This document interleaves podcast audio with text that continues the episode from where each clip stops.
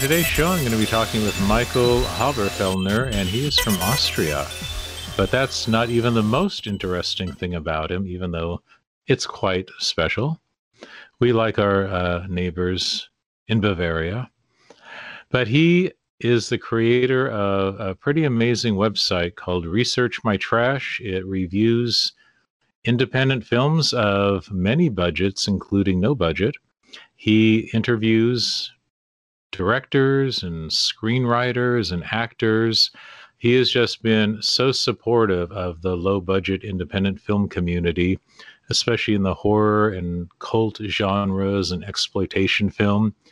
But he's also a screenwriter who has had his work produced and he's in current productions and he's just got a lot of irons in the fire. So I want to talk to him about all of that and then pick his brain about some of his favorite films. So, welcome to the show, Michael. Hi, I'm so happy to be here, and hi everybody who's who's listening. Thanks for listening. So, I called Austria part of Bavaria. What what countries are considered part of you know Bavaria? Well, well no, it's it's not part of Bavaria. Bavaria is a part of Germany. Austria. Okay. Austria, but that's okay. So, so when you say like to us, you know, when we're thinking of something Bavarian style, like the Matterhorn ride at the um, Disneyland. Well, is, is, there like a whole Bavarian kind of style? Uh, uh, the Matterhorn is in Switzerland, though. Oh, see how ignorant I am. See, as an American, okay. we just... I mean, we, we, we, we like share some kind of culture, so so it's not it's not see, totally think, wrong. It's just not right. I think of Bavarian as this kind of warm, you know, cozy winter time. You know, it, it's snowing in a little castle. You know, little German children playing and old German men smoking a pipe and.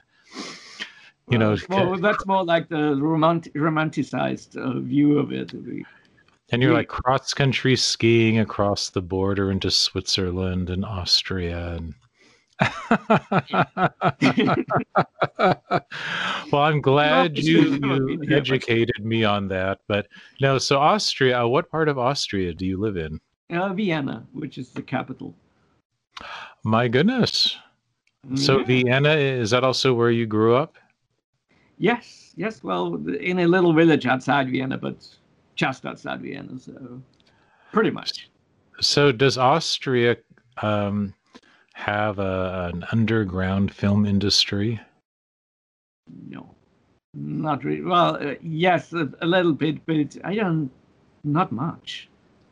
Okay. You know, and I, I really hardly know any Austrian filmmakers, underground really? filmmakers. And I mean, I, I know many underground filmmakers from pretty much everywhere else.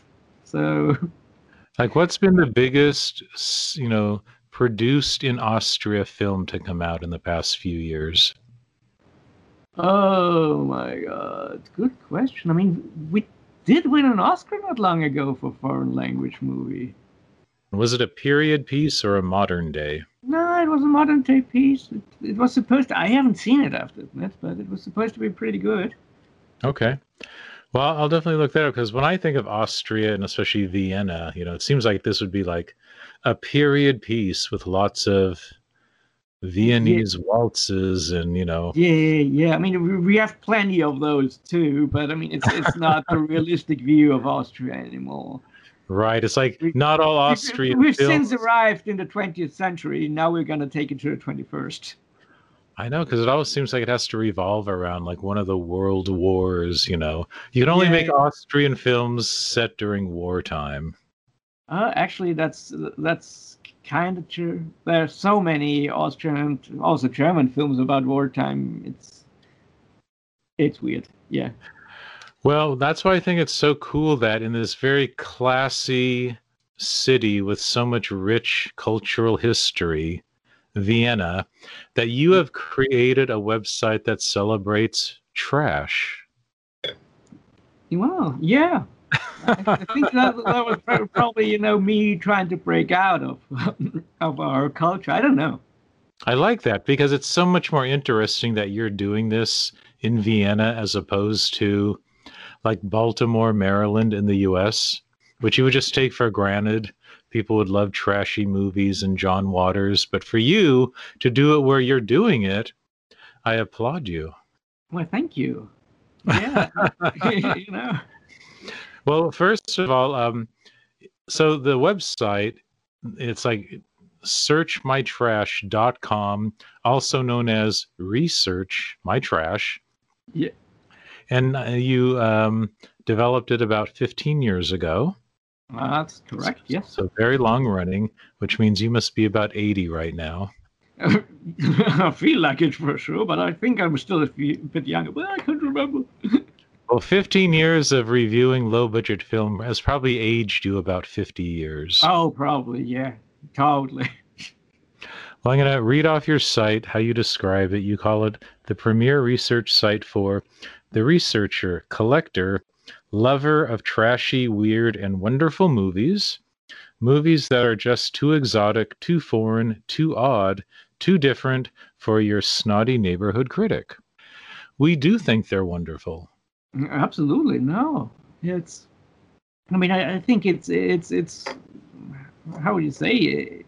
The really the underground movies are more or less the fat of the land, and and uh, everything that, that Hollywood has or any anybody has as as mainstream is pretty much has grown out of the underground somehow. Well, for people who you know immerse themselves in the underground and cult film. After a mm-hmm. while you don't realize that the rest of the world doesn't think like you do. Yes that's true. That's very true yeah. So after a while you need a site like yours just so you can find like-minded people who don't look at you funny when you tell them, you know, you love early John Waters or you love shocking Asian cinema and, you know, yeah. um, Coffin Joe movies. Oh, yeah, yeah. I mean, for you, is most of your circle of friends do they love these types of films or do a lot of people no, just not understand it there are only very few that actually do and do you, do you keep it a secret from other people in your life?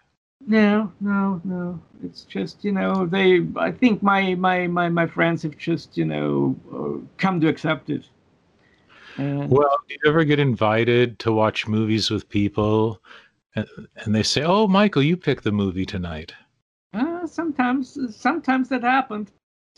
Mostly, you know, I never get invited again. No, no, no, that's that's not true. I, well, you know, if something like that happens, I try to pick something that people might like. So right. Well, so when you started research my trash, can you remember the very first film you reviewed for it? Actually, no. No, I I really can't. Because you've reviewed how many films so far? Uh, it's over 10,000 now which I, I, hope at some point you actually approach the Guinness Book of World Records and s- tell them you want to be put in there as the website that has reviewed more movies than any other website, you know, by one person who reviews them. Yeah, yeah, yeah. That's I, should try that. Yeah. Think we could rally for that and get you in there? Maybe, maybe it never occurred to, to me yet because I mean I'm I'm not that much about numbers, but maybe. Well, the other thing is, besides reviewing movies, you interview uh, filmmakers and actors. And yeah. So, about how many interviews do you think you've done? It's probably about 2,500 or so. Wow. So, is is there like one filmmaker who has the record for like the most number of their movies that you've reviewed? I literally wouldn't know. Yeah. Do you think there's some where they've s- submitted over 10 movies that you've reviewed? Yeah, yeah, I, I guess there are quite a few. I, I really, I, I'd have to dig deep to to answer that question truthfully. So, I think there are quite a few that have quite a few reviews. That's Sure. Well, I want to get into a little just of, you know, what the climate was like when you created the magazine and just, you know, what were the options for filmmakers back then, back in the day. But I also, um, you know, after that, we're going to talk about your own film work as a screenwriter, Okay. an occasional actor, and I'm especially anxious to hear about your kind of growing collaborations with uh, uh, the cult film actress Lynn Lowry.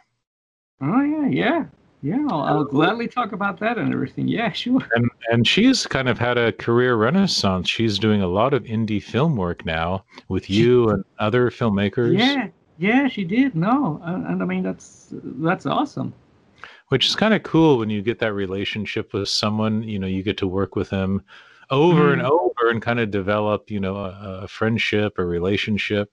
Yeah, yeah, yeah. No, totally. And and there's always just something about having a star in your movie. Exactly. No, I and I think you know uh, it's it's it's it's it's really in a way it's really necessary to uh, Hmm. to reach more people. Mm-hmm. That that instant name recognition that says, Yes, "Oh, they- I, I like her. Yeah, I'll watch Yeah. this." yeah, yeah.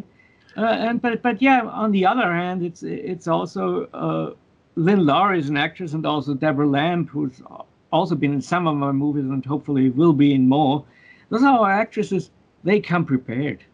You know, Yes. they bring they bring their A game to the movie. Well, isn't that interesting? Um, and not to put down amateur actors, you know, who try their hardest, but the thing about being a professional is, boy, you come knowing your lines and you have your full attention and you take direction and you hit your mark. Yeah, exactly, exactly. The other thing I- I like about working with professionals, it's not just that they've memorized their lines, but they've really crafted their part. Like they really Mhm. have a strong idea of how they're going to play it. Yeah, yeah, I agree with you there. It's it's really you know a much better. Well, I don't I don't want to put down anybody. I mean, I- Exactly. I also I also like these these these people who who just try it, you know, hmm Exactly. and they they need to be nurtured. But but of course, if you if you get if if you get a pro, you also get pro work.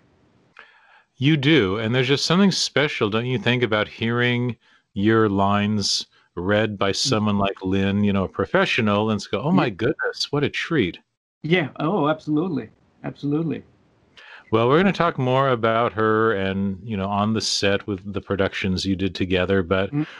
you know, the, the thing that I really like about your website is it really fills a need out there for low budget independent filmmakers. And, you know, I'm, I think I'm older than you. I'm trying to do the math, but I can remember the late 80s, early 90s, pre internet, when Mm. there were you know some film zines that you might you know get your low budget movie reviewed in but there were Yeah. very few sources that would review your movie unless it came out of hollywood Yeah, yeah, yeah, yeah, yeah. so when you started you know uh, mid 2000s Mm. What was the climate back? What was the need that you saw out there? I mean there was still the internet. It's still it was nothing like it is today but there were sites and blogs and things but what were you seeing out there thinking wow i need to create something that i don't see Uh, I guess uh, there were uh, back then, and probably it's even true now. There were many sites that were specialized into one thing or another, and and never painted a full picture. And I wanted to have something, you know, that's like bigger. That doesn't just that doesn't just do slasher movies eh, or or martial arts movies or art house movies or whatever, but that really really tries to tries to you know uh, cover everything in a in a way.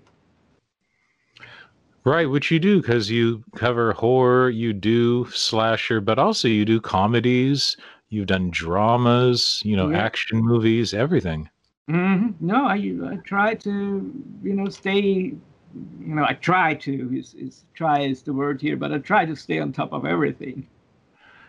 Now, one thing about this ultra low budget filmmaking, it's predisposed for horror and genre movies. I mean, when Yes. you're a young filmmaker, you just want to start out and do your own Friday the 13th movie. Um, Many do, yeah, yeah, yeah. Or in your case, zombie movies. Zombie movie, yeah, I, I did some of those, yes. but it's almost like, you know, if I was a kid today, you know, and had access to iPhones and, you know, all the Mhm. stuff we didn't have, I mean, who wouldn't want to get your friends together, put on some old Halloween makeup, and make your own zombie movie in your backyard? Exactly, exactly. And I kind of like pe- filmmakers who never lose that sense of fun. A lot of times, filmmakers, as they progress, they think they have to get more serious. Yeah. But sometimes it's okay to stay silly. No, I, I think I mean much much creativity comes out of silliness because I mean the the more you try to be, whoops, sorry, my phone rings. Could we could we interrupt this for for, for a minute? Uh, yes, you can take that call. I will just, I'm going to sit here and twiddle my thumbs while you do that. Tell us. Oh, my. Yeah, that'd be good. Am I going to edit this or maybe I'll just use this as a chance to talk myself about Michael Haberfelner of Research My Trash fame, screenwriter, actor, influential um, Austrian, future Guinness Book of World Records holder for most movies single handedly reviewed on a single website. oh, what else could we say about Michael? Okay, I'm I'm back. oh, good. I, I filled back, up the air. but- I filled up the airtime while you were gone. Okay, No. thank you. You know, one thing um, I thought of, you know, when we were talking about making your own zombie movie when you're a kid, uh, what I liked about the the childhood movies is we always had a sense of fun, and you even when you made your zombie movies, you know, you always had humor. Or your home invasion movie, there was humor. Yeah. It just seems like whatever you do in any genre, it could be an action movie. I think you would put comedy in it. Yeah, yeah, yeah, yeah, yeah. Is that just who you are as a writer? Uh, yeah. I mean, it's it's for me. For me, it's pretty. Comedy comes pretty easy for me. So. And you know, some of some of the concepts you think up, they just work better with comedy. Do you think you'll ever just write an out and out comedy without any other genre influences? Uh, let's say it might happen. I'm. I. I've never, you know, I said I never set out to do one thing or one thing, but you know, just just what what falls together will come together. So so so maybe I have an idea for a comedy. Uh, that's just a comedy. hmm I, I think I think sometimes you just need to do that to get that out of your system and say, you know what, I love comedy. Let me just go for it. Yeah, yeah, yeah, yeah. Yeah, Well, let's you get back to to your inspirations for research my trash. Okay. Since you're both a filmmaker now and a guy that reviews films, has this amazing website, Mm, you know, put yourself into the filmmaker's shoes, you know, 20 years ago or 25, or when I was, you know, first doing it almost 30 years ago. Yeah. And I remember there were some cool independent magazines. It was usually put out by like one person who would write everything, maybe get Mhm. some submissions, work with a local printer, you know, print it, mail it out themselves. I mean, these were labors of love kind of zines and magazines. Absolutely. Yeah, yeah, yeah. And, you know, I was looking back at what it took to just submit something. Back then, you'd make a copy of your movie on a VHS tape. hmm And if you didn't have two VCRs, sometimes you'd act- actually have them made by a duplicating company. Yeah. And then you'd have to like physically mail them. You'd write letters. You know, there was no email for follow up. Yeah, So- yeah, yeah. So you'd spend all this money on tapes and postage. And then there's like no way to even know if they received it. So you'd Mhm. literally just wait.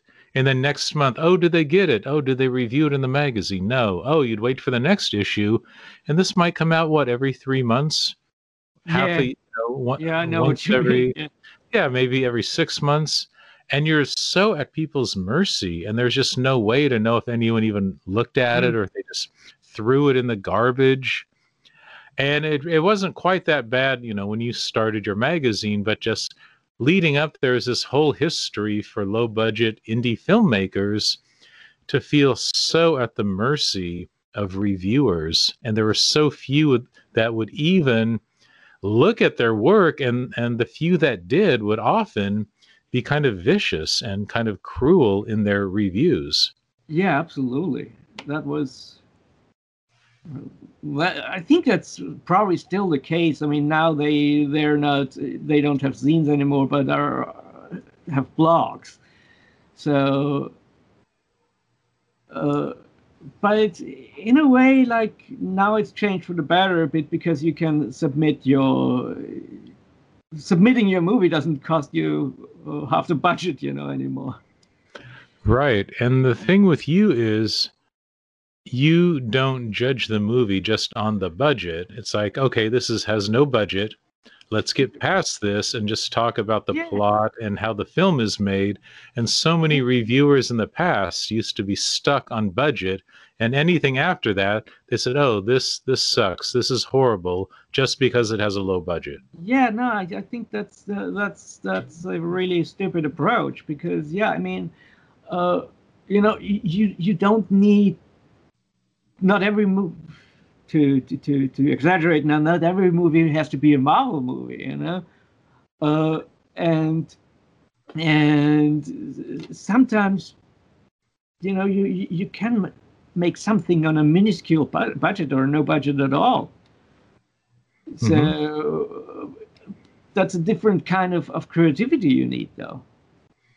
we live in an era where everyone is a critic online Yes.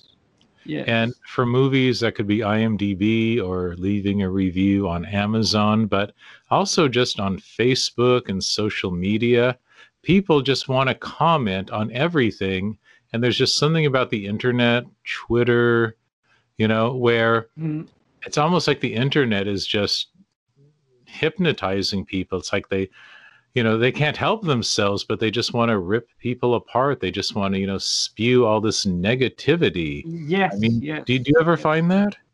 Oh yeah, yeah. You you find it pretty much all the time. It's Um, exhausting. You know, it's it doesn't take much effort to to rip someone apart, but it Yeah, does take some knowledge and some sensitivity to actually look for something good in a Mhm. low budget movie. Yeah, yeah. And I mean, it takes a lot of uh, a lot a lot of heart and brains to to make a low, low budget movie. So, That's right. Even crap takes effort to make. Yeah, yeah. I mean, that's that, that totally gets overlooked sometimes when somebody rips something apart. You know. Well, tell me if you share this philosophy.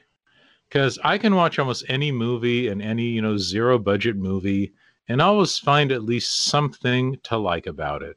Yes. You know, yes. and- and I can hate 90% of it, but I can find, think, oh, okay, that was a clever idea, or this was well executed. Oh, in spite of the script, that actor did a good job, and you know, on and on. Or oh, that soundtrack was kind of fun and quirky. Yeah, yeah, yeah, yeah. I'm, I'm totally with you there. It's, it's like you, if you, I mean, it's, it's easy to, to rip a movie down, but, but it doesn't make you a better person. You know, you know, if, if you look for the, for the good in the bad, uh, and let's say the movie is really bad for, for the argument's sake, you know, if you look for the good in the bad, you, at the end, you're a happier person, I think.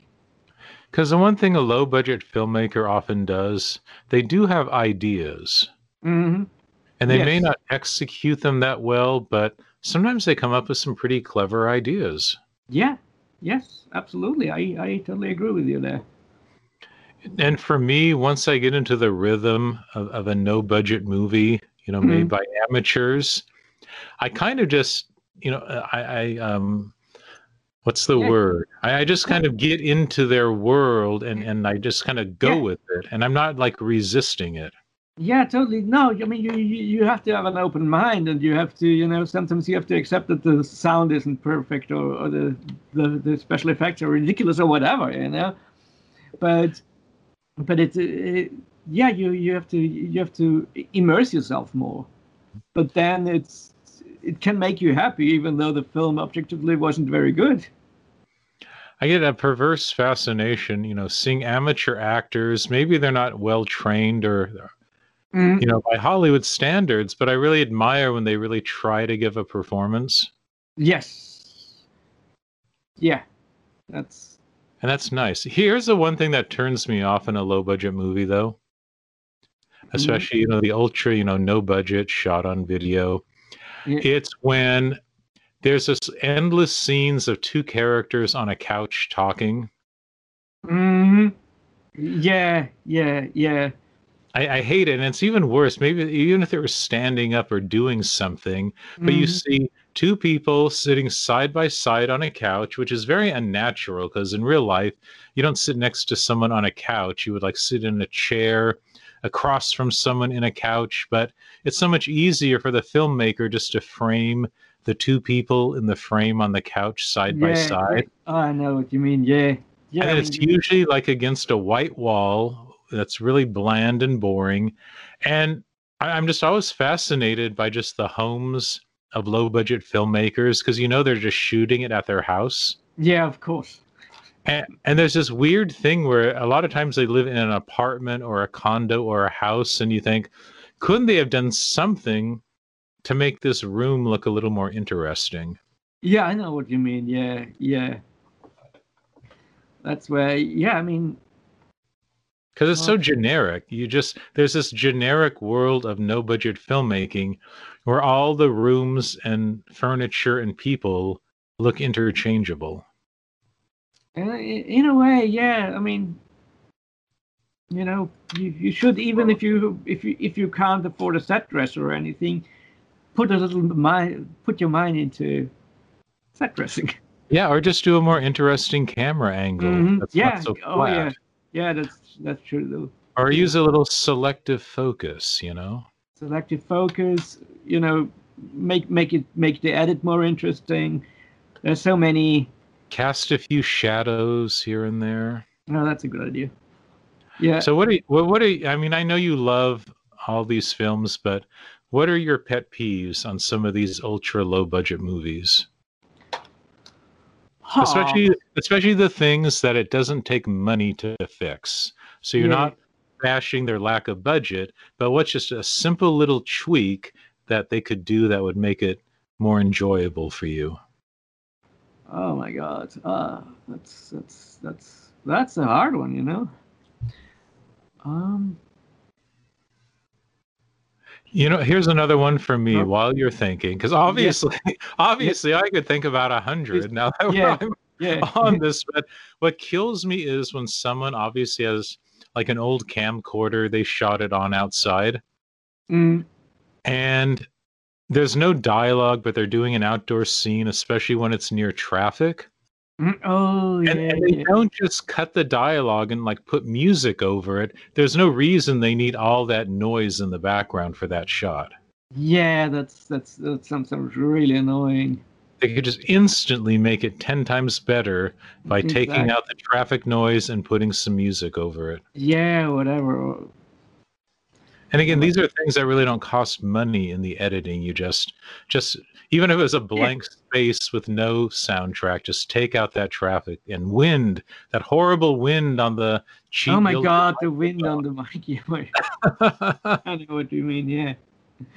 Yeah. So low budget filmmakers listening you know these are things that don't cost money. And Mhm. another one if you have an old camcorder and think it's cool to record with that you know the microphone is probably built into it then if you're doing a dialogue scene then just get that microphone closer to your actors Yeah, yeah, yeah. I mean, you know, it didn't work with with with all um, um, camcorders back when in the nineties. right and another thing with, with you know the old fashioned camcorders i mean some of those weren't bad because that magnetic tape actually Mm. records sound pretty nicely Yeah. Yeah. But then you're shooting in the kitchen next to the fridge, and then you just got the hum of the refrigerator. Oh my God. Yeah. or the air conditioner, or the air conditioner, or hundred other things. Or then the people that are doing a scene in a car and the car is running, so all you hear is the engine. Oh, And they've got the radio on, but then they shoot it from different angles. So every time they cut to a new angle, the oh. song on the radio jumps, you know, Yeah. 30 seconds ahead. yeah, yeah, yeah, yeah, yeah, yeah. So when you've been making your own films, what's the most glaring error that you've made in a film? Mm, glaring error. I think most of them have to do with sound, actually.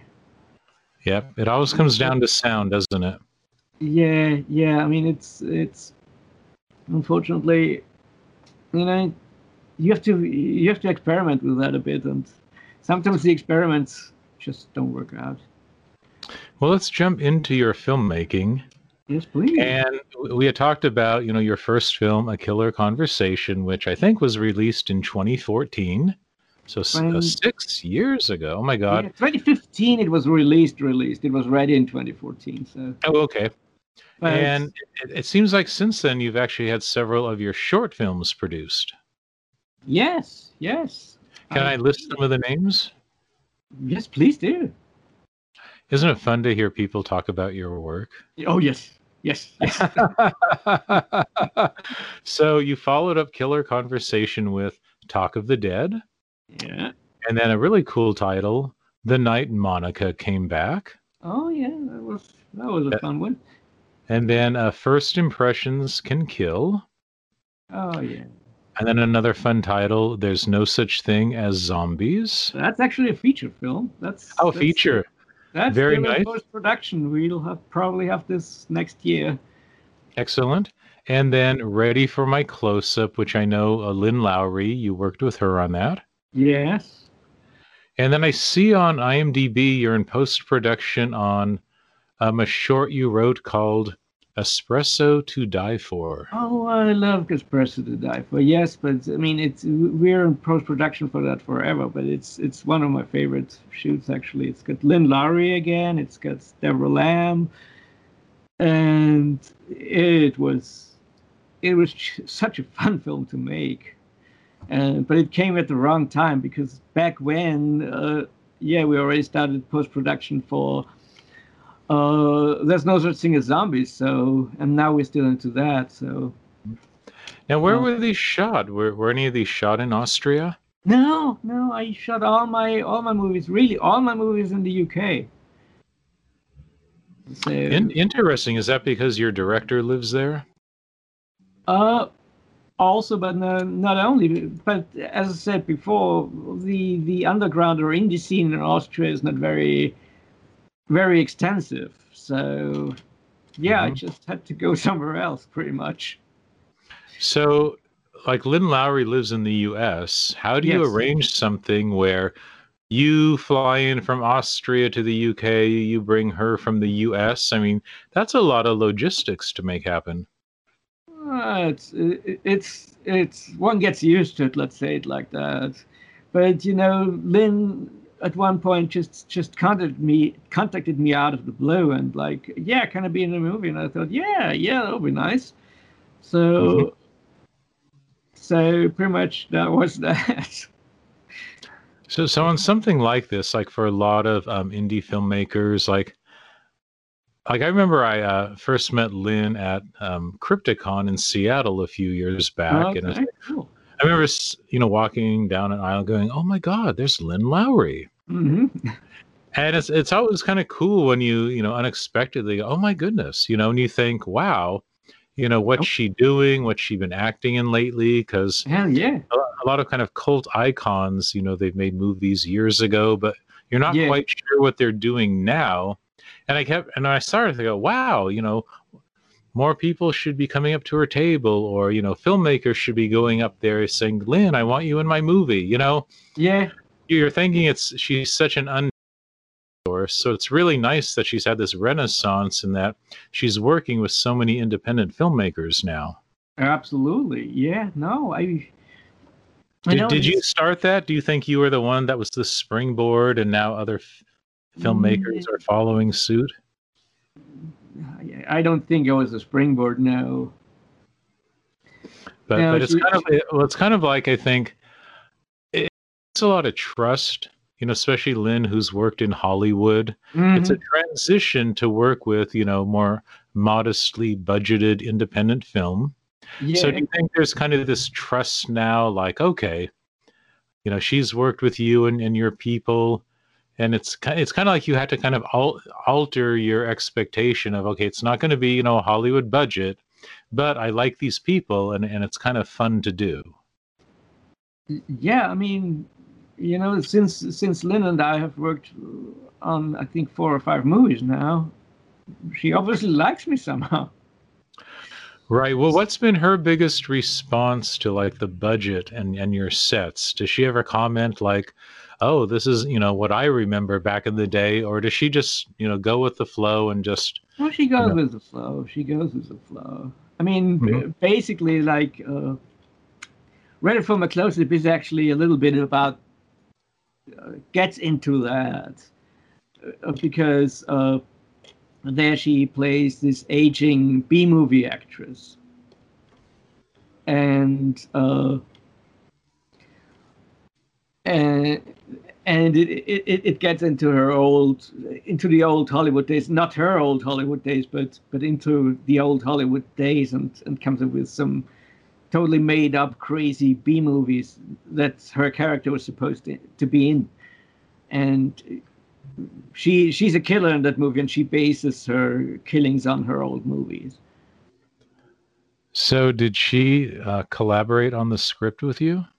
Uh she made the suggestion for it yes So she was kind of and actually the, the kernel of the idea. so So, what was that like? Because you had worked with her before, and then she she just say, "Hey, Michael, I've got kind of this concept." uh, yeah yeah that was pretty much it i Mhm. got this concept i know who might produce it could you write the script and i'm like okay I mean, did you ever think, you know, a few years before that, you'd have Lynn Lowry approaching you to do a tailor-made script for her? well of course. No. You know, a movie I really liked her in, and I and this will really age me because I saw this in the theater when it came out in 1982.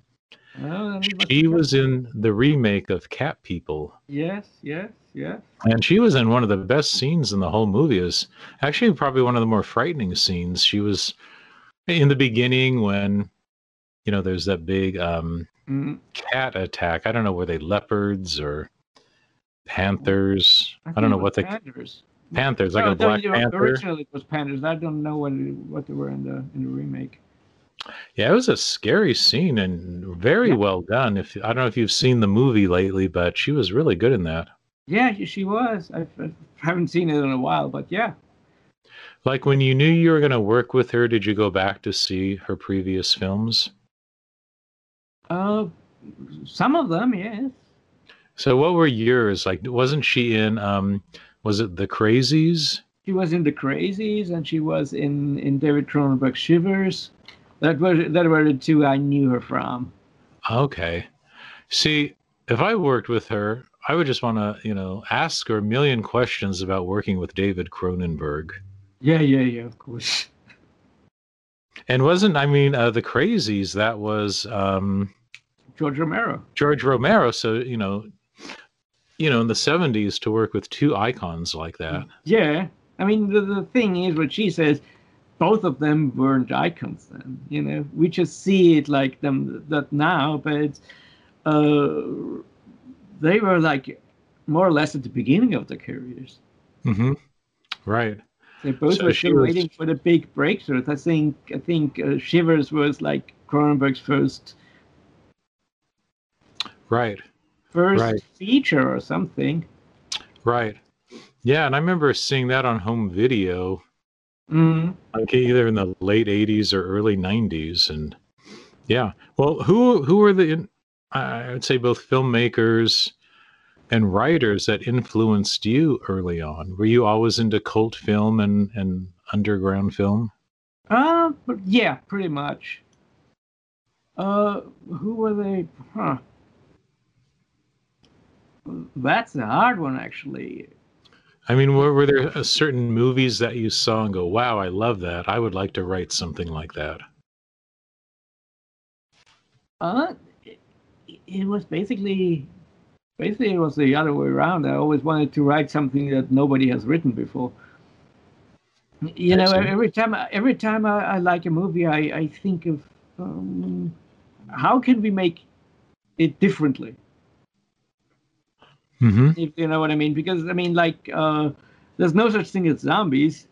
It's it's like nothing like Night of the Living Dead. I can tell you mm. that. Well, because yours has a lot of intentional humor in it. yes, yeah, So it's almost like a comedy first that happens to have zombies in it. that that was the original idea. Yeah, yeah. We, you know, I wanted to because I mean, zombies are really zombie movies are so formulaic like like uh, right now, and and we, we have like this barrage of zombie movies and zombie TV with The Walking Dead and stuff. And I thought, Mhm. well, how can you make it differently? And how can you approach it differently? Well, I would imagine you'd be a fan of Shaun of the Dead. Oh, that was a nice one. Yes, yes. Did you like how they balance comedy with the horror and the action? Uh, I, I, yeah, yeah. I mean, he, they they're really good, but that, that was another one I, I didn't want to be like. You know, I Right. I love to be I'd love to be compared with a movie because I mean it's so big, but but I tried to I, I tried to to do it very differently. And also, I just have to point out too, um, you know, some of these, um, you know, credits I'm listing, you do have more of a formal uh, production role as well. So you're not just writing, but you're, you know, part of just, you know, making everything happen in a, you know, as a producer yeah, too. Yeah, yeah, yeah. That that was just you know that was born out of need pretty much because uh, But are you enjoying that? Because for a lot of writers, they enjoy being a producer on their projects because then they get more control, and I think it it Yes. lets them realize their vision better because they're not as much at the mercy of other people. yes, yes, that's that's true. But I mean you you can't be overpowering because at the end of the day you have to trust your director and everything. But but I mean also being being part of the of the casting process and everything that's that's definitely a plus Well, because you I see another credit here, and it's a production credit, Yeah. and I can't tell if you're one of the writers on it, but it's called Mannequin. um I can't tell you much about that yet. Okay, so it's early, but did you have anything to do with the writing? I didn't know. No. Okay, but you're you're one, you're listed as one of the producers. I am listed one of the producers, and I have been one of the producers, and it was a very, a very interesting, in a good way, interesting shoot. But Well- I'm well, the- no the poster is really cool. Yet, so Okay, we won't. I want. I'll, the only thing I'll say, you don't have to comment, but it looks like Laurence Harvey is in it, and he was you see, the star of Human Centipede number two. yes, and he also was the star of uh, the night Monica came back. Oh, so you had worked with him before? Yes, yes, Wow, he's really carving a niche in this whole, um, you know, genre world. he is. Yeah, I mean, he's he, he's great to work with too. Well, one thing I have to say is I'm surprised someone hasn't made a movie called Mannequin before. I'm sure they have. Well, there was that comedy in the 80s. No, there was but- this bad comedy. Yeah, it has nothing to do with that. right. And I just, you know, I've got a love for killer doll movies. And I could Mhm. see like mannequins being kind of, you know, part of that genre, the inanimate object thing. So I'm actually kind of excited looking at the poster. The poster is really cool looking. Oh yeah, no, you, you should have seen the location of my. I'm I'm so sorry I can't tell you more about it. Oh, that's okay. Well, I'm just gonna then put that on my to-do list to, you know, keep an eye out and hopefully Absolutely do that. you'll You keep hopefully you'll keep me up to date because um, I'm excited by it. Yeah, yeah, yeah. No, it's it's something very, very. As I said, So- I, I would love to say more, but I I mustn't. So, are you working on new projects? Do you have some new screenplays you're gonna uh, Uh, yes, yes, yes, yes. Well, Uh, do tell. Hopefully, you can tell me about one of those. quite a few. Yeah, well, one we really hope to do is like uh, uh Ready for My Close Up, the prequel, Oh, okay. which which will have Lynn Lowry again, of course, as the aging aging scream queen. It's also gonna have uh, Debra Lamb, and hopefully a ho- whole lot of other, you know, bigger or small stars To shoot in England again. to shoot in England again. We really, but I mean, it's a little bit in the stars because you know what's happening at the moment has put a stop on everything. So Right. not a stop, not a stop. A let's see an intermission. Well, with you know COVID and the quarantine, for you as a screenwriter and all screenwriters, is now just a time to really work on scripts. Ah, that's true. That's true. hmm Well, Yeah. do you ever see yourself coming to the U.S. to shoot a movie? Uh, I I sincerely hope so. Yes. I mean, I I don't have uh, you know I don't have any concrete plans yet, but it's it would totally make sense. Well, it would help Lynn. Then she wouldn't, you know, have to get an airplane ticket. Yeah, that's true. You just shoot it in her city. You know, come to her this time. Yeah, I mean, why not? Y- you know, it might happen. I don't have any any. I don't have that close relationships to U.S. filmmakers as I have in the U.K. Well, for you, what what is the idealized part of America that you think would be cool to shoot in? Not not like my very incorrect view of Austria and Germany and Switzerland, but Mhm. for you, you know, or that you've seen in movies, or you know that you think, oh, this is to me represents a certain kind of America, and I would like to make a movie here. Uh, well, that's uh, one thing is uh, I might shoot a western sooner rather than later. So So the re- so Europe still thinks of America like and as the Wild West in the um, 1800s. uh, also, yeah, 1900s. So yours yeah, would be like more of a Sorry, sorry. although di- Right. different, you know, um eras of the West even, but maybe like a late 1800s Late shoot 'em up. Yes, yeah. So So, Ye- that maybe the happen. Southwest, like maybe like Nevada or Utah, Wyoming. Uh, frankly, it really depends on where we find the right location. Because I mean, we we need a western city for that. See, but that's cool that you that So you maybe we're gonna do it in Spain. I don't know. Spain. There you go. Makes Spain look like the old Western America. Yeah, I mean, you, you know, they did it in the spaghetti westerns all the time. Clint Eastwood, uh, a fistful of dollars. Yes, yeah. How I'm glad you mentioned that. Do you like Italian films from the 60s and 70s? oh yeah, yeah. No, I mean, who, who doesn't? Who doesn't? exactly. I'm a big, big spaghetti westerns film a fan, but Mhm.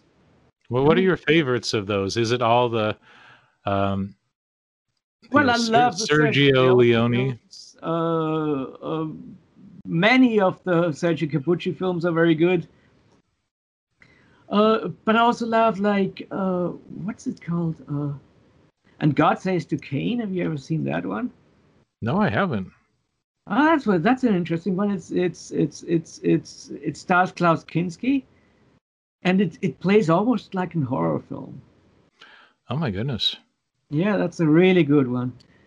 Wouldn't you love to find an actor like Klaus Kinski to be in your films?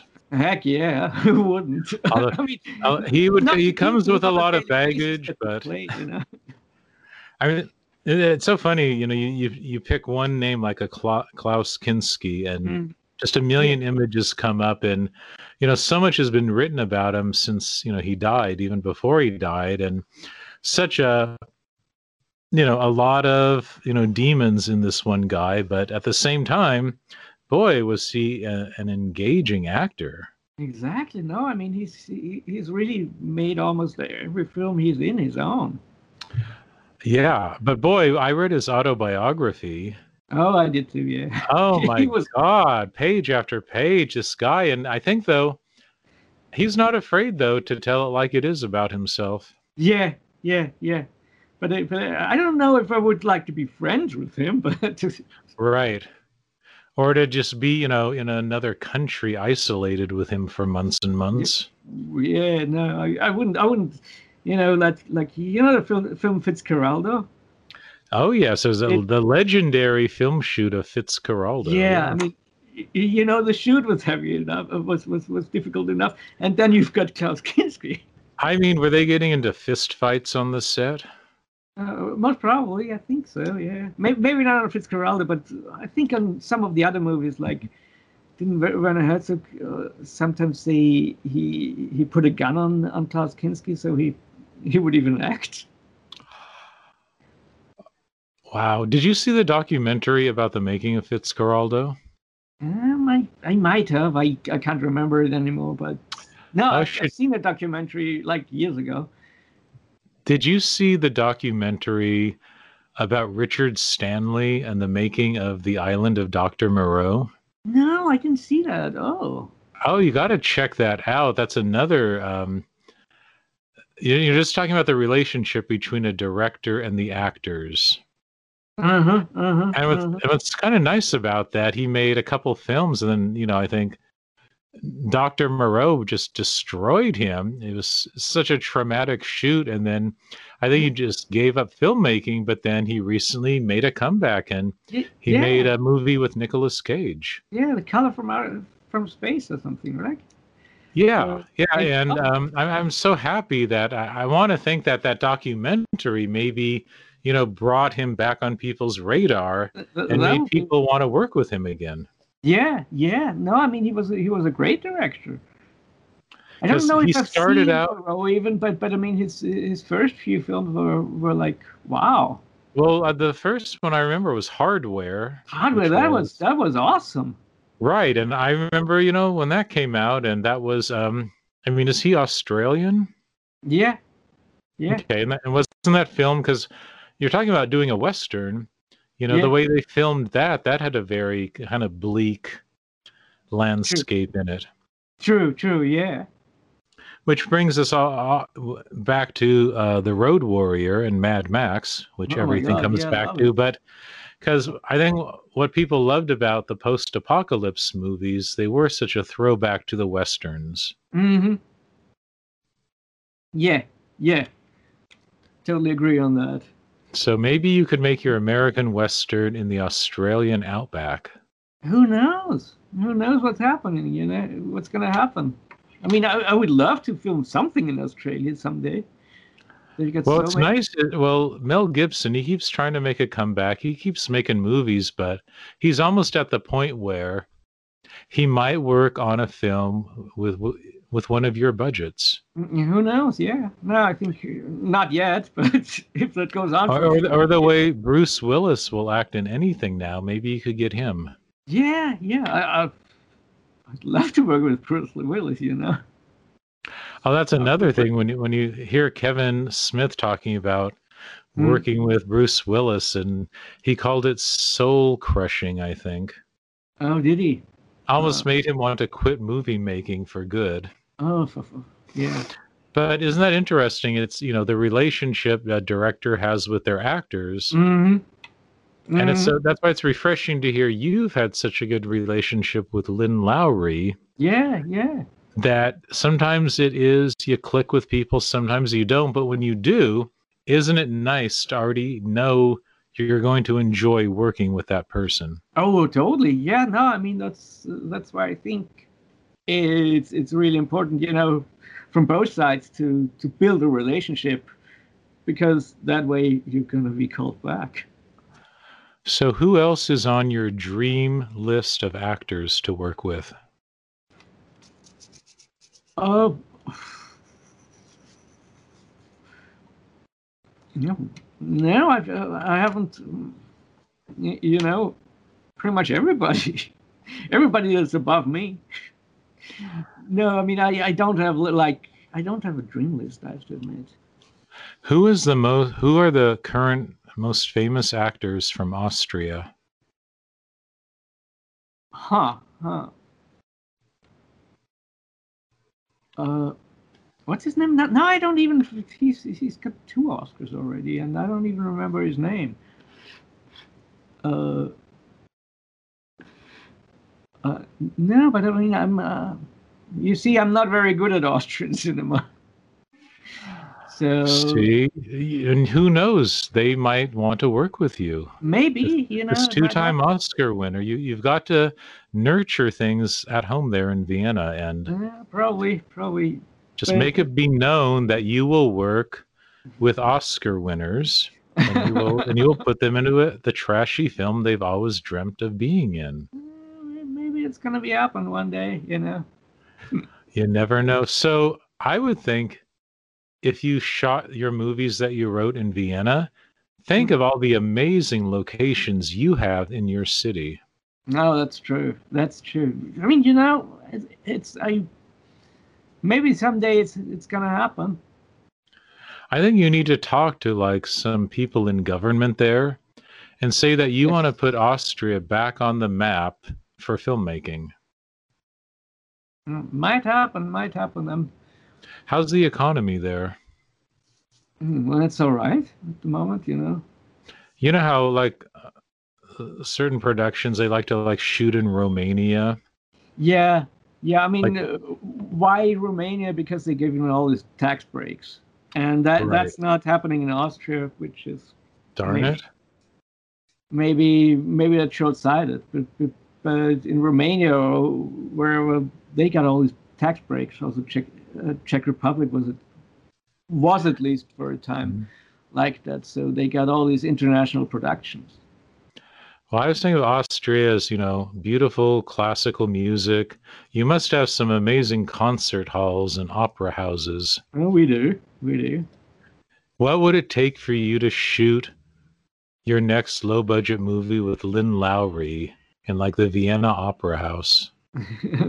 it would be it would be awesome, but uh, you know, it would. Well, why did why did why do you write a role for her where she plays, you know, um, an opera diva? yeah, you know, might happen, might happen. Everything might happen. Or like your version of the Phantom of the Opera. That's a good idea. Yeah. See, I I think the higher you aim, the more these things will happen for you. Oh, of course, of course. So if I ever visit Austria, where's just the fun, trashy part of town? Oh, the fun, trashy part of town? Oh. Well, you could go to the amusement park. That's uh, park. That's that's pretty much around the corner from my place.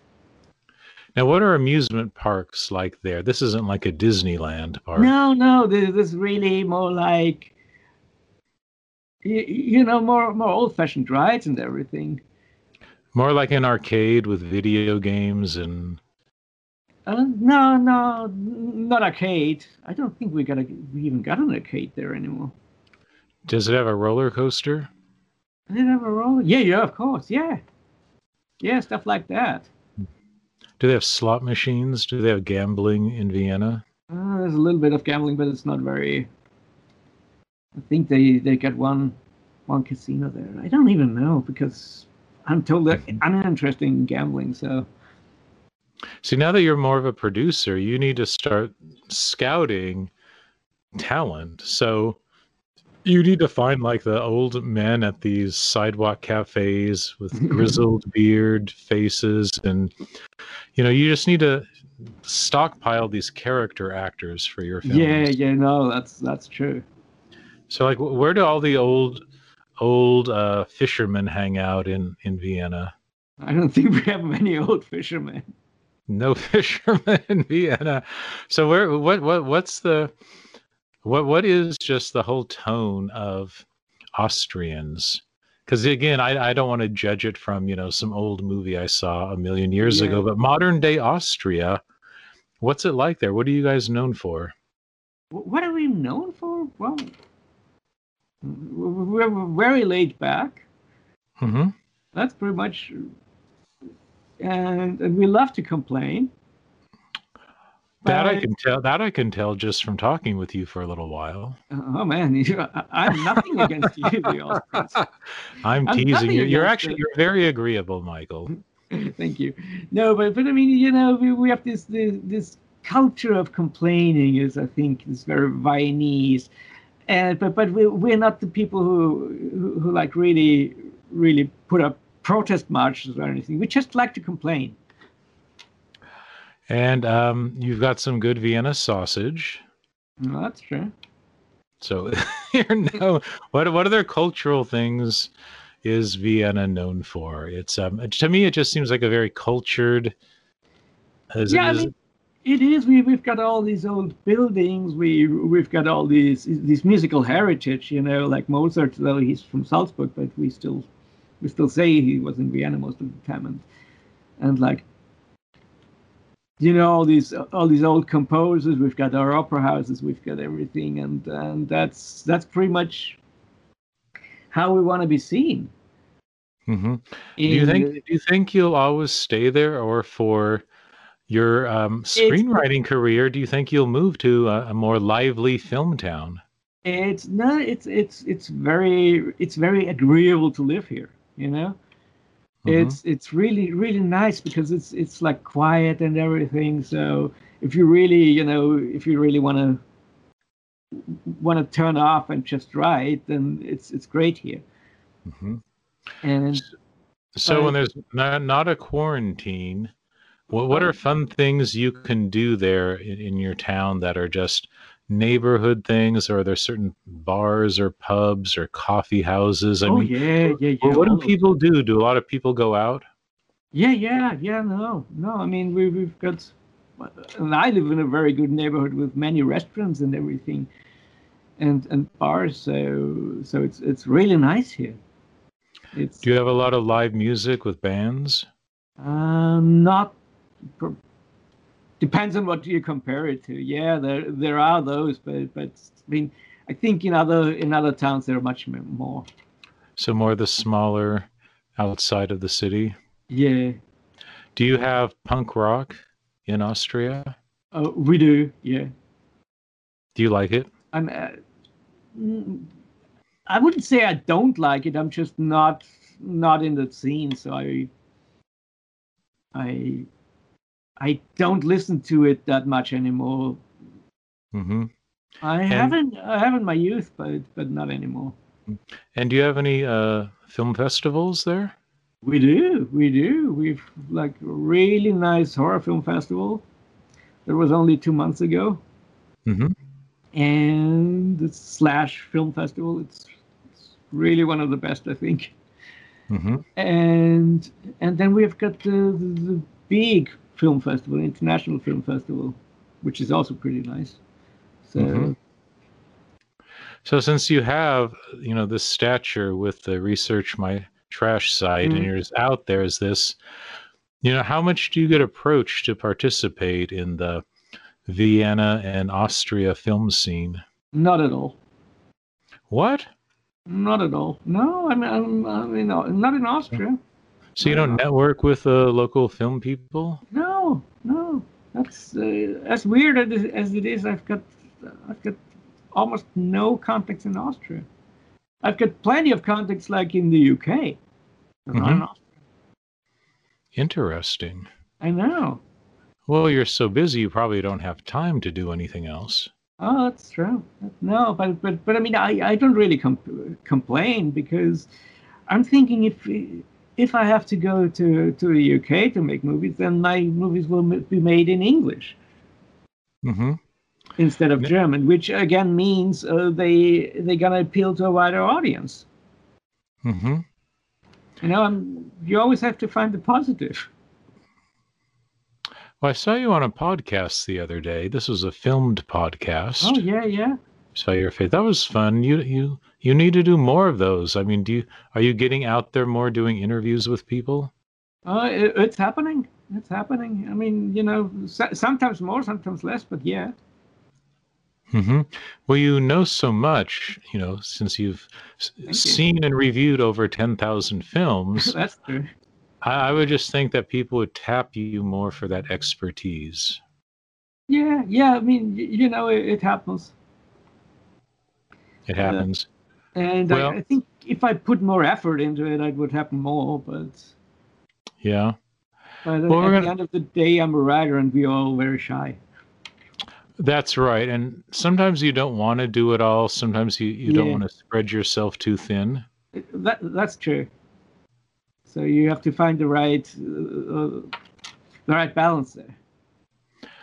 Well, we're not going to wrap up quite yet, soon, but I want to make sure everyone knows where to find you. So tell me, you know, your website address for Research My Trash and if you have a personal one and and if people do want to contact you, how how they should contact you. Uh, well, my website address is www. You wouldn't have guessed that, right? Uh, search my trash, one word, dot com. Uh, there are there are contact details on the site, and also if you find me on Facebook, just friend me or like you know like my my Facebook, uh, Michael Haberfelner, the writer side. Excellent. And I'll, you know, I'll point out on the searchmytrash.com site, Mhm. um, on the left hand side, you can click on support this site. Oh, exactly, yeah. But that- And- that doesn't happen a lot. Well, I think when people have to realize your site is totally free. I mean, you do all this as a labor of love. Yeah, yeah, but I think I think people just just assume everything on the web is free. And I don't mind. I don't mind doing this for free. It's firstly I've done it for myself, so Well, I'm going to tell people that it's totally appropriate to support you. oh, And do. you make it easy because you said, you know, if you're doing online shopping, use the links on your site. That way Yeah. you get a little affiliate commission and buy your DVDs. You know, people can send you stuff and you make it so easy because you have a wish list. Oh yeah, that too. They can go to like Amazon Mm, and which is kind of a cool thing i don't people realize amazon like has a thing you can set up of the wish list so say your birthday is coming up people can just go to that and say oh oh he wants that okay Yeah. i'll buy that for him Yeah, yeah, yeah, yeah. Please do, everybody. so you know that's that's sometimes you just have to be really out there and, and specific with people because i think a lot of people do want to help and contribute Oh. and they're saying oh do you have a donation button on your Yeah. site or a patreon account so you know i think yours is nice because it's a little more personal instead of just giving money it's like oh michael wants this and Yeah, if you'll Yeah, yeah. indulge me i'm going to go so far as to bring up your amazon wish list oh, okay, cool. Oh my goodness, this is very telling. Yeah, probably. Yeah. Very revealing to see your list right off the bat. It's actually music, CDs. Oh yeah, there's some too. Yeah. And let's see, um, a Les Baxter CD, Brazil Now. Um, oh, Ash versus Evil Dead, the complete first season DVD. yes. What else do you have here? The exotic sounds of Arthur Lyman. It seems like you have a soft spot for those albums from the 60s, the exotica instrumentals. Yeah, yeah, yeah, and especially I mean these exotic albums, you don't get them in Austria that much, you know. My my musical Um, uh, taste is is vast, but especially the exotica albums that Oh, yeah. never left the U.S. So Space age pop jazz. yeah, same thing. Oh, I love it. You like the Ventures Hawaii 5 theme. Oh yeah, yeah, yeah. All right, I'll just look at a couple more. We got to look at movies. Jess Franco, of course. So, you you mm-hmm. want the book, The World's Most Dangerous Filmmaker, Jess Franco by Christopher Todd. That should be a fun read. I think I love Jess Franco because he's he like never he never gave up and he never you know subjected submit, submitted to everything anything. I kind of like it. I'd never heard of this book, so this is educational for yeah, me. I'm- yeah. I, I, might have to put that on my uh mm, my wish list too. Then you got oh some the Hellraiser collection, the Ninja collection. Oh, okay, that's yeah. let, me see, let me see if there's any non-music or film thing here. Oh my God, you have the Gingerdead Man on your wish list. Oh, I do. oh, and um, Showgirls, the fully exposed edition. Yeah, I mean, why not? I've, I've never seen it actually, but it's it's supposed to be. You've never seen Showgirls? No, I didn't. You are in for a life changing event. I know. That's why I want it. It lives up to the hype. And again, I have to say, I'm older than you. So I saw that when it first came out in the 90s. And yeah, no, I mean, I, you know, I was old enough back then. I just, you know, didn't have the. Well, all I'll say is, even back then, I knew this had cult film potential. It, oh, it was just so over the top. I thought, wow. Yeah. And the critics were trashing it. I knew that this had entertainment value. Yeah, yeah, yeah, yeah. So, okay, enough of that. But again, I, I urge people give back to this community that has given you so much. You know, give give back to yes, to Michael. Mm-hmm yeah, and I won't even get though into this whole. You have a little naughtier section too that oh, you yeah, yeah. contribute to.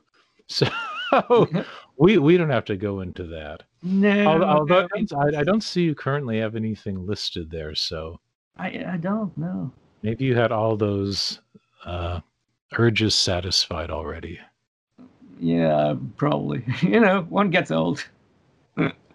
And what else do you have on your side? I'm looking on the left hand side, so you have a book side of just books you recommend to people. Yeah, uh, you know that that I set up 15 years ago, so I don't even know anymore what's on there.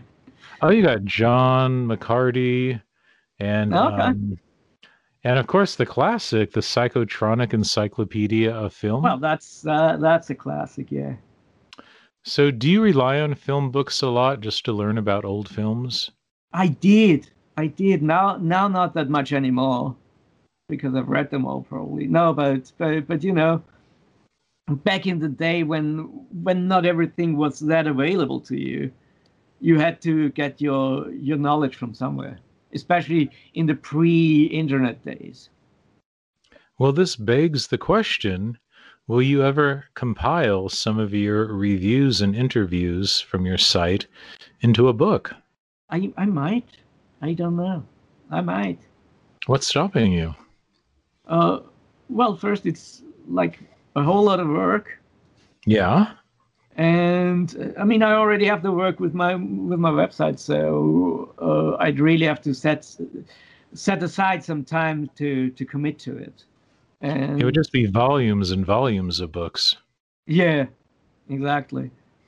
Well, and I then, I would like to read that. Books is they, you know, and nowadays my my site always stays stays on top of things. Books age. Yes. Well, all I'll say is, I know I know you're very busy. I, for one, would would buy a volume of your reviews and or interviews. That would be a really cool thing. Oh yeah, no, it, it might happen someday, but it's, it's really really a question of time, I think well, it's basically it's basically your life's work. Oh, that's true. That's true. They should, you know, have this in in the um, Austrian Library of Congress. Well, who knows? Maybe maybe that's going to happen someday. I mean, they have to realize. I think I think the Austrian government needs to realize you're making a substantial contribution to film. Yeah, yeah, but you know, in Austria, everything's a little bit different. So, do you have to like bribe people a lot? Huh? Do you have to bribe people? Uh, well, I never do, but you know, like to get an like to get an appointment for at the doctor. Do you have to like bribe to get oh, higher no, up on the no, list? No, it's not like that. No. So it's not like a corruption government kind of thing. Yeah, no, no, it's not that. But you know, in Austria, you know, uh, uh, current culture doesn't really have the same status as like like musicians like Mozart or something. So so that's just it. Well, everything runs its course, you know. Exactly. Why don't you write a script for a really trashy Mozart exploitation film. You know, that's another thing that might happen someday. you never know. Yeah. And, then, and again, you're still young. Who knows where your career will go from this point? Mm, exactly. What if suddenly you became a really in demand Hollywood screenwriter and you didn't have time to do research my trash anymore? Which would you choose? Uh, well, I would choose the screenwriter, but it's you know you can you can always do a little bit of search my trash. I can write pretty fast, so. Would you ever trust other people to take over and do some of the writing for you on your website? Probably not. So Probably that not. has to be you. This is I'd rather baby. keep it to myself. I mean, I, I, in the past, I had some people who did some reviews and stuff, but it wasn't really. Right, because the the site is you. Yeah, it's you because yeah no and i mean i like to I, I, like to watch these movies you know? It's it's like i i don't need, need help with that. That's the fun part of it is watching the movies not filling the uh filling the side up you know? Mm-hmm. So. Well i've got a few more questions. How about okay, 5 I'm, 5 I'm more questions short on time because i'm uh, my food delivery is coming soon so. See if it's not your phone ringing and yeah. your food delivery. Yeah. Okay. Then we'll do five questions. Instead of 15, I'll do five. Uh, okay. By the way, what's your food delivery? You, is it like a vegan macrobiotic special food or? it's just going to be a pizza. Oh, just pizza delivery. Here yeah. I thought you had some some uh, oh. organic grocery no, delivery. No, no, no, no. So so what do you get on your pizza? It's it's I think ham and peppers. Okay, that was your first question. See how quick and easy that was? Yeah, yeah, perfect. Very telling, but I would have expected Vienna sausage. Yeah, no, they don't have it there, so.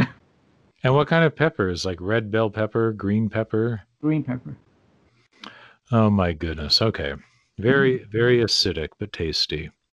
Okay. Mm-hmm. Number two your best memory of being on the set with Lynn Lowry? Best memory? Uh, well, probably when she killed me. Oh, so you were an actor with her in a scene? Yeah, yeah, yeah. In, in two movies, in in in Ready for My Close Up and uh, oh, what's it called? It's Pressure to Die For. How did she kill you? Uh, she uh, uh, she tore out my Adam's apple. And did you have a prosthetic and a special effect? Uh, we had a special effect, yeah. Okay. Question number three Is it customary in Austria to tip pizza delivery people? And if so, how much will you tip them? Oh, well, not necessarily uh, delivery people. You don't tip the pizza but, guy in Austria? Uh, no, not really, because now now we can't do uh, we can't do cash anymore. So. Well, you can do it when you order. Can't you just add twenty percent onto the bill? Oh, 20 percent is much too much for Austria.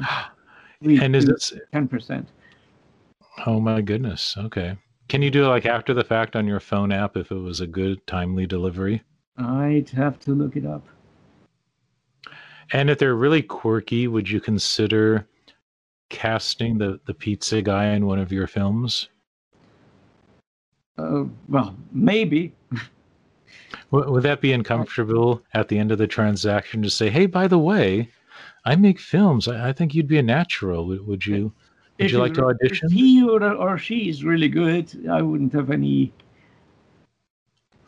I wouldn't have any any reservations, but it's I haven't I haven't met one yet. Or is that just not Austrian to put people on the spot like that? Oh, no, no, I, I, I would do it. I don't know if it's Austrian. So it wouldn't go outside of the country's comfort zone. Mm, maybe. okay, two questions left. Yeah, whoops, that's my food. Sorry. All right. But uh, I, will stay on. Okay, I'll I'll entertain our listeners since it won't be the first time during this interview I've gone solo on it. So, hmm, he's getting the pizza, green peppers, I can't remember what the other one was. Bacon? Is that Canadian bacon or ham? I wonder what it smells like. Does pizza smell different in Vienna than it would in um, another country or another city? Hmm. And when he comes back, was it a guy or a girl? And were either of them worthy of an audition for Michael's next comedy horror zombie film? Hmm. We'll see. Also, what will he drink with the pizza? Will it maybe be um, uh, uh, an an Amstel light beer? All right. Maybe I'm a back. Heidelberg. Okay, are you back? Yes. So you got the pizza and a beer. Are you drinking beer with it? Uh, I'll pour myself some, yes. So what kind of beer are you pouring? Well, it's just an Austrian beer. Oh, what's it called? It's called Eggermärzen. Is it good? Yeah. I mean, reasonably good. It's cheap. Well, I'll have to see if they sell it in America. Yeah. They might. Is Austria like Germany? Like you have really good beer there? Oh, we always say it, yeah. No, I mean, we, we, we like our beer, so. Does Austria celebrate Oktoberfest? Uh, yes. Is that a big not tourist as, thing? Not as religiously as Germany, but we do. Has there ever been a horror film built around an Oktoberfest celebration? Uh, not to my knowledge. There might be, and that would be a good idea. Okay. By the way, these are just bonus questions. I'm going to Oh, wait until you get settled with your pizza and your beer and you're back at the mic, and then I'm going to do the final two questions. Mm, mm. All right, I'm right. Okay. Right And again, this is still a bonus. Was it a man or a woman who delivered the pizza? Uh, I think it was a man, but he, he was like really masked and everything, so I couldn't really tell 400% sure. Did you and he has a high sense? voice, so Well, did this person have star quality? no. Did they have presence? No, but again, he or she was masked, so But a real star, that star quality would just emanate from behind the mask. You would Oh, feel okay. it. Then no star quality, no. Okay. All Oh, Questions. Wait, I'll So- be right back. Okay. So he's going back to get um, either a napkin or a paper towel. I would imagine a cloth napkin because they wouldn't be as wasteful in Austria. They they would actually have a paper napkin that they would wash later. Unlike disposable America, we would probably have, you know, a pile of paper towels per pizza slice. What else is he doing? in his small flat. It's probably a very older historic building, maybe hardwood floors, maybe area rugs. I'm not sure. We'll find out when he comes back. Let's see. He probably. Um, All right. Okay. So, do you have hardwood floors in your apartment? Sorry? Do you have hardwood floors in your apartment? Oh, yes. Do you have area rugs? What? Do you have rugs on the on the hardwood floor? No.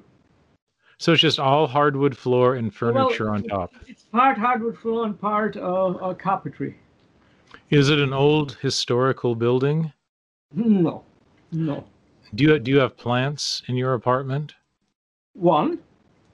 So when you look out the window, what do you see from your window? Well, the the house across the street. It's not really, not really a nice view. So you you you can't see the, the Vienna Opera House from your window. No, no, it's it's not really in the vicinity. Well, I mean, it it would be a half hour walk, so Okay. Well, let's talk more about this Oktoberfest horror film. Mm, okay. So if you wrote a, a a horror comedy about Oktoberfest in Vienna, hmm um, how how would you um, have the killer kill everyone? What would be some really clever, uniquely Austrian ways to kill people in Mhm. this slasher comedy.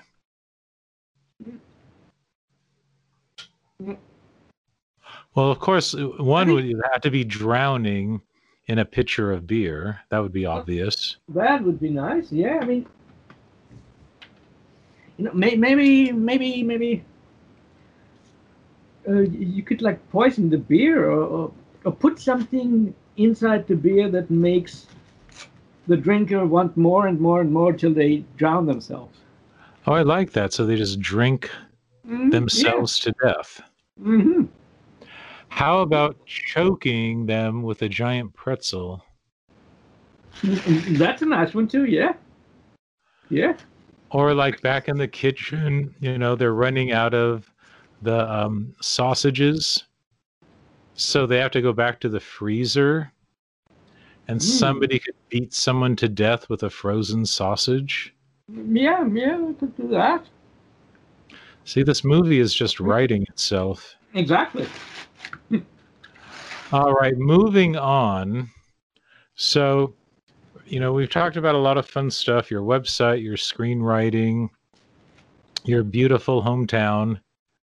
Um, I just want to give you a chance, you know, to have some final words and just to say, especially, you know, you working on this site, this labor of love, giving so much to so many people, you know, giving attention to work that may not get a lot of attention without you.